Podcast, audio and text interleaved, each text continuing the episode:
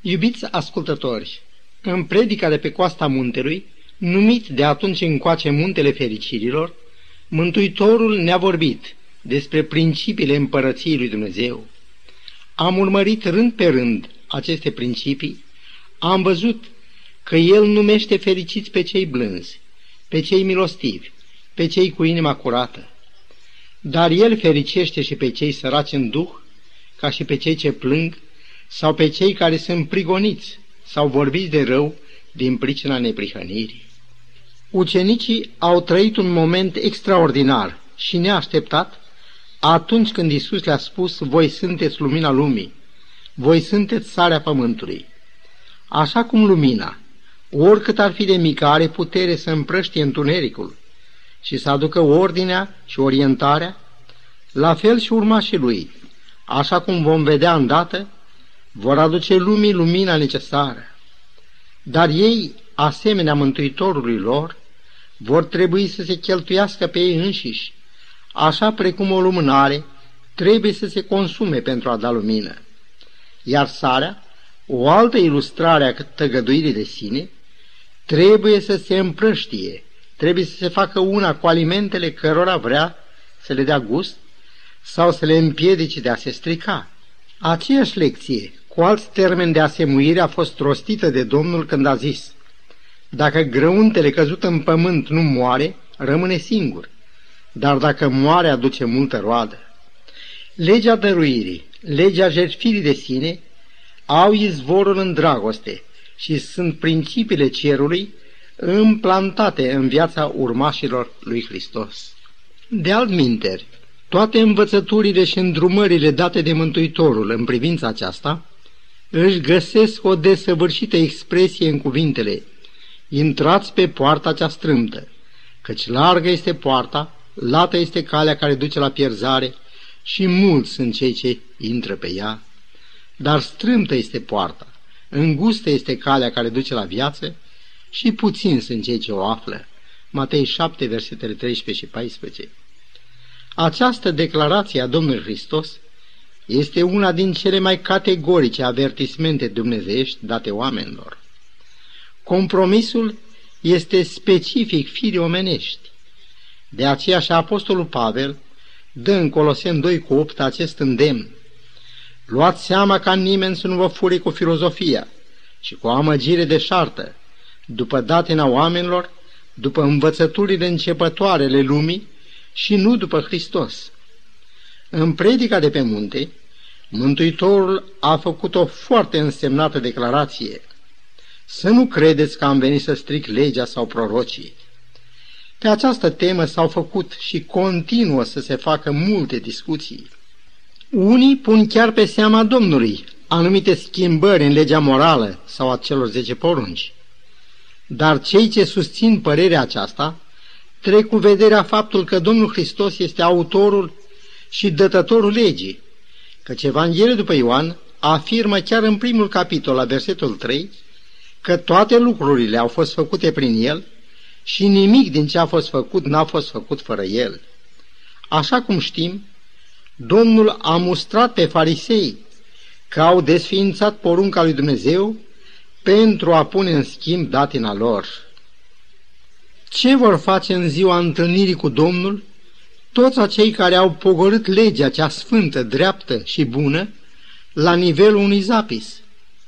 Departe de noi gândul de a pune în discuție sinceritatea acelor creștini care împărtășesc părerea că anumite schimbări în credința dată Sfinților odată pentru totdeauna se datoresc Domnului Hristos. Problema e atât de serioasă, încât unele biserici au ales să se cheme baptiști de ziua șaptea, penticostal de ziua șaptea, adventiști de ziua șaptea și am mai putea adăuga la lista aceasta The Worldwide Church of God, după numele ei englezesc, biserică care păzește cele zece porunci ale lui Dumnezeu. De alminte, tot în această predică de pe munte, Domnul spune, Mulți îmi vor zice în ziua aceea, Doamne, n-am prorocit noi numele Tău, n-am făcut noi multe minuni în numele Tău. Dar ce răspunde Domnul? Depărtați-vă de la mine, voi toți care lucrați fără de lege, Matei capitolul 7, versetele 22 și 23. E cazul să amintim, tot din această predică de pe munte, o altă declarație a Mântuitorului. Dacă neprihănirea voastră nu va întrece neprihănirea cărturarilor și fariseilor, cu niciun chip nu veți intra în împărăția cerurilor. Și aceștia erau atât de zeloși în propovăduirea celor zece porunci. Dar ce a voi Domnul să spună prin cuvintele, intrați pe poarta cea strâmtă, sau cum zice în Evanghelie după Luca, nevoiți-vă să intrați pe ușa cea strântă. Poate declarația aceasta admite o credință în care anumite adevăruri de seamă au fost lăsate la o parte? Hotărârea bisericii din Ierusalim în legătură cu primirea convertiților dintre neamuri a prilejuit multe discuții. Aș vrea să citez doar un crâmpei din larga dezbatere a problemei. Petru le-a zis, Acum dar, de ce ispitiți pe Dumnezeu și puneți pe grumazul ucenicilor un jug pe care nici noi, nici părinții noștri nu l-am putut purta? Face aici Apostolul Petru aluzie la cele zece porunci? Acesta este jugul despre care spune nici noi, nici părinții noștri nu l-am putut purta? Sau este un răspuns dat unora din partida fariseilor care crezuseră și care s-au ridicat și au zis, citesc din Faptele Apostolului 15, versetul 5, Neamurile trebuie să fie tăiate împrejur și să li se ceară să păzească toată legea lui Moise. E adevărat că Domnul a făcut totul pentru a ne asigura mântuirea. Dar dacă El a făcut totul, de ce ni se mai cere să intrăm pe poarta cea strâmtă? Și cum să înțeleg cuvintele din cartea Apocalipsa, capitolul 14, versetul 12? Aici este răbdarea Sfinților, care păzesc poruncele lui Dumnezeu și credința lui Isus. E cred necesar să amintim că primele cuvinte cu care începe cartea sunt descoperirea lui Isus Hristos. Descoper eu de aici că poruncele lui Dumnezeu trebuie păzite, trecând peste această clară declarație a Mântuitorului, care subliniază încă o dată cuvintele din predica de pe munte, să nu credeți că am venit să stric legea, alții spun, legea s-a desfințat, căci iată ce spune Apostolul Pavel. A șters zapisul cu poruncile lui, care stătea împotriva noastră și ne era protivnic, și l-a nimicit pironindu-l pe cruce. Coloseni 2, versetul 14. Putem armoniza declarația aceasta cu cuvintele Domnului Hristos din Ioan 14 cu 15? Dacă mă iubiți, veți păzi poruncele mele. Și ce să mai înțelegem din cele spuse de Iacov? Cine păzește toată legea și greșește într-o singură poruncă, se face vinovat de toate. Iacov, capitolul 2, versetul 10. Pe de altă parte, Apostolul Pavel, în Galaten 5 cu 4 scrie Voi care voiți să fiți socotiți neprihăniți prin lege, v-ați despărțit de Hristos, ați căzut în har. Citatul acesta mi-a fost prezentat de atâtea ori în discuții de unii ca un temei pe baza căruia nu mai trebuie să ținem legea, adică cele zece porunci, pentru a nu cădea din har. De alminteri, Apostolul Pavel, urmărind gândul că suntem socotiți neprihăniți prin Hristos și nu prin faptele legii, scrie în Roman 3 cu 20, căci nimeni nu va fi socotit neprihănit înaintea lui prin faptele legii, deoarece prin lege vine cunoștința de plină a păcatului. Să reținem acest gând al Marelui Apostol. Prin lege vine cunoștința de plină a păcatului. El este atât de categoric în declarația lui atunci când zice Voi care voiți să fiți socotiți neprihăniți prin lege, v-ați despărțit de Hristos, ați căzut din har? Motivul pentru care apostolul vorbește atât de tare este că era credința la idei că se poate ajunge la mântuire prin străduințe proprii. Și dacă cineva trăia o viață prin care își aduna merite personale, atunci acel plus de merite contrabalansa anumite fapte rele săvârșite. Problema aceasta am tratat-o mai pe larg într-un ciclu de emisiuni intitulat Iubirea de neasemuită a Domnului Isus Hristos. Ideea aceasta atât de înrădăcinată la idei, că omul prin fapte își poate acoperi propriile lui păcate, i-a făcut să nu vadă în venirea lui Mesia un liberator din o sânda de moarte adusă de păcat. Din nenorocire, credința în mântuirea prin faptele legii se furișase printre creștinii din Galatia. De aceea Pavel face o altă declarație rosănătoare în Galaten 2 cu 21. Căci dacă neprihănirea se capătă prin lege, degeaba a murit Hristos. Cred că acum e ușor de înțeles pentru oricine că dacă cineva crede că poate fi mântuit prin meritele sale, se desparte de Hristos și cade chiar din har. De alminte, dacă nu s-ar fi făcut speculații pe tema desființării legii, discuția făcută ar fi fost deprisos, căci bisericile creștine admit îndeopște că mântuirea vine prin credința în Hristos și nu prin faptele legii. Bunul Dumnezeu, prin Apostolul Pavel, aduce această precizare în legătură cu valabilitatea păzirii celor zece porunci. Deci, prin credință desfințăm noi legea? Nici de cum. Din potrivă, noi întărim legea. Citat din Roman, capitolul 3, versetul 21. Profetul Isaia, referindu-se la lucrarea Domnului Hristos, scrie în capitolul 42 cu 21 următoarele. Domnul a voit pentru dreptatea lui să vestească o lege mare și minunată. Profeția aceasta și-a găsit împlinirea în cea mai mare parte în cuvântarea Mântuitorului de pe Muntele Fericirilor.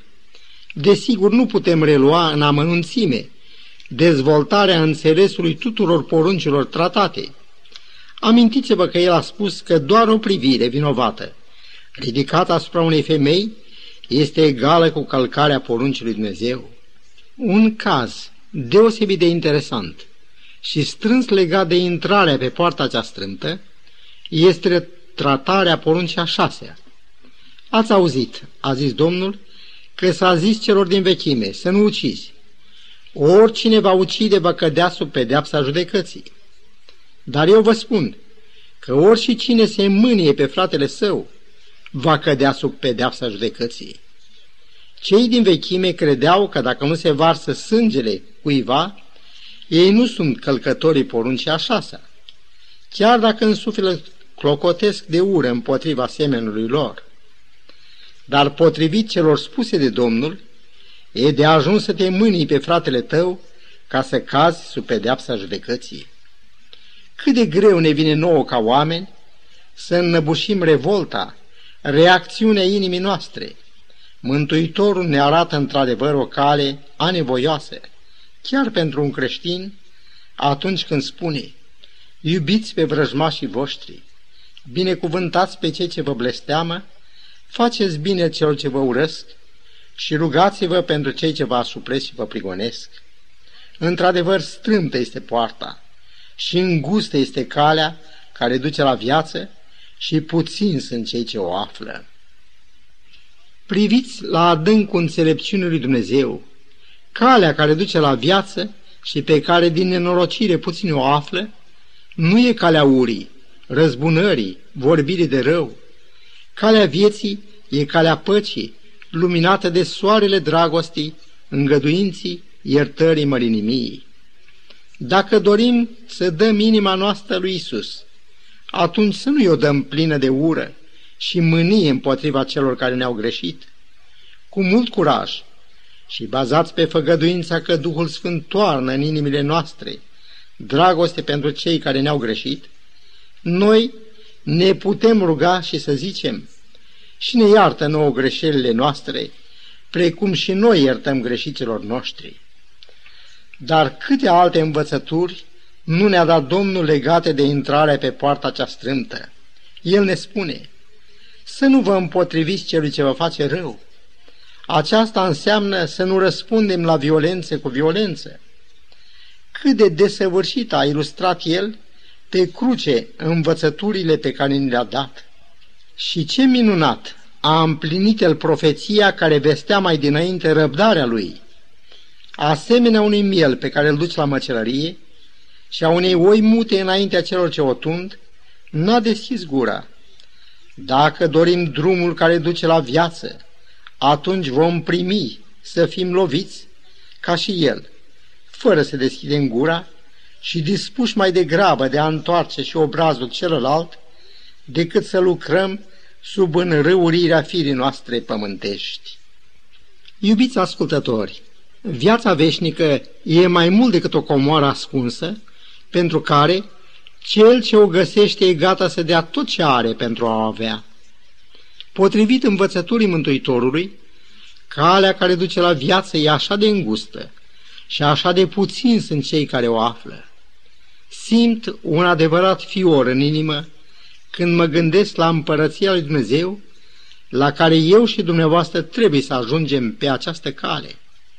Suntem noi dispuși să primim îndrumările Domnului Hristos și să renunțăm la imperfecta și uneori pătimașa noastră judecată omenească? Mă gândesc la David, care suferă ca o lovitură peste obrazul drept atunci când lasă pe Saul să plece fără să-l omoare. Saul vine însă și a doua oară, cu același gând de a pierde pe David. Dar și de data aceasta Dumnezeu îl dă în mâinile lui David, care în loc să-l omoare, preferă, ca să zicem așa, să întoarcă și celălalt obraz pentru a fi lovit. Și cât de mult a urcat el în admirația noastră și mai ales în grația lui Dumnezeu, încât Domnul declară, am găsit pe David om după inima mea. El a învățat lecția din cartea Leviticul 19 cu versetul 18. Să nu te răzbuni și să nu ții necas pe copiii poporului tău. Nu putem spune că a ascultat orbește. El a văzut dincolo de zadarnicul zbuciu momenesc al lui Saul mâna protectoare a lui Dumnezeu. Știa că va ajunge împărat în locul lui Saul, care fusese lepădat dar în așteptarea împlinirii făgăduinții Domnului, el nu se folosește de brațul său. Ferice de cei prigoniți din pricina neprihănirii, căci a lor este împărăția cerurilor. Dacă ne vom purta în această lume, urmând învățătura și pilda de urmat pe care o avem în Mântuitorul, atunci vom ajunge să fim și noi încoronați cu nemurire și fericire veșnică. Ceea ce aș dori să mai amintesc din exemplul lui David este faptul că el a avut un simțimânt de prețuire și de răspundere față de Saul și de sufletul lui. În totală tăgăduire de sine, el a vrut să-i dea prin pilda vieții lui o lecție de mărinimie, de bunătate. Păcat că Saul doar a recunoscut când i-a zis, Tu ești mai bun decât mine, Acum știu că tu vei domni și că împărăția lui Israel va rămânea în mâinile tale. Lucrurile acestea ne dovedesc cu prisosință că numai hotărârile Domnului rămân în picioare. O singură grijă trebuie să ne apese pe noi, care suntem rânduiți prin harul și dragostea lui Dumnezeu la împărăție și viață veșnică.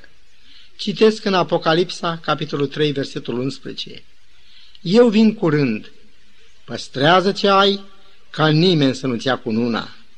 Ellen White, în cartea ei, Life at its Best, viața în toată frumusețea ei, scrie Atât de slabă, de neștiutoare și de supusă rătăcire este firea omenească, încât fiecare trebuie să fie cu multă grijă atunci când își face o părere despre altul ne dăm atât de puțin seama de urmările faptelor noastre în viața altora.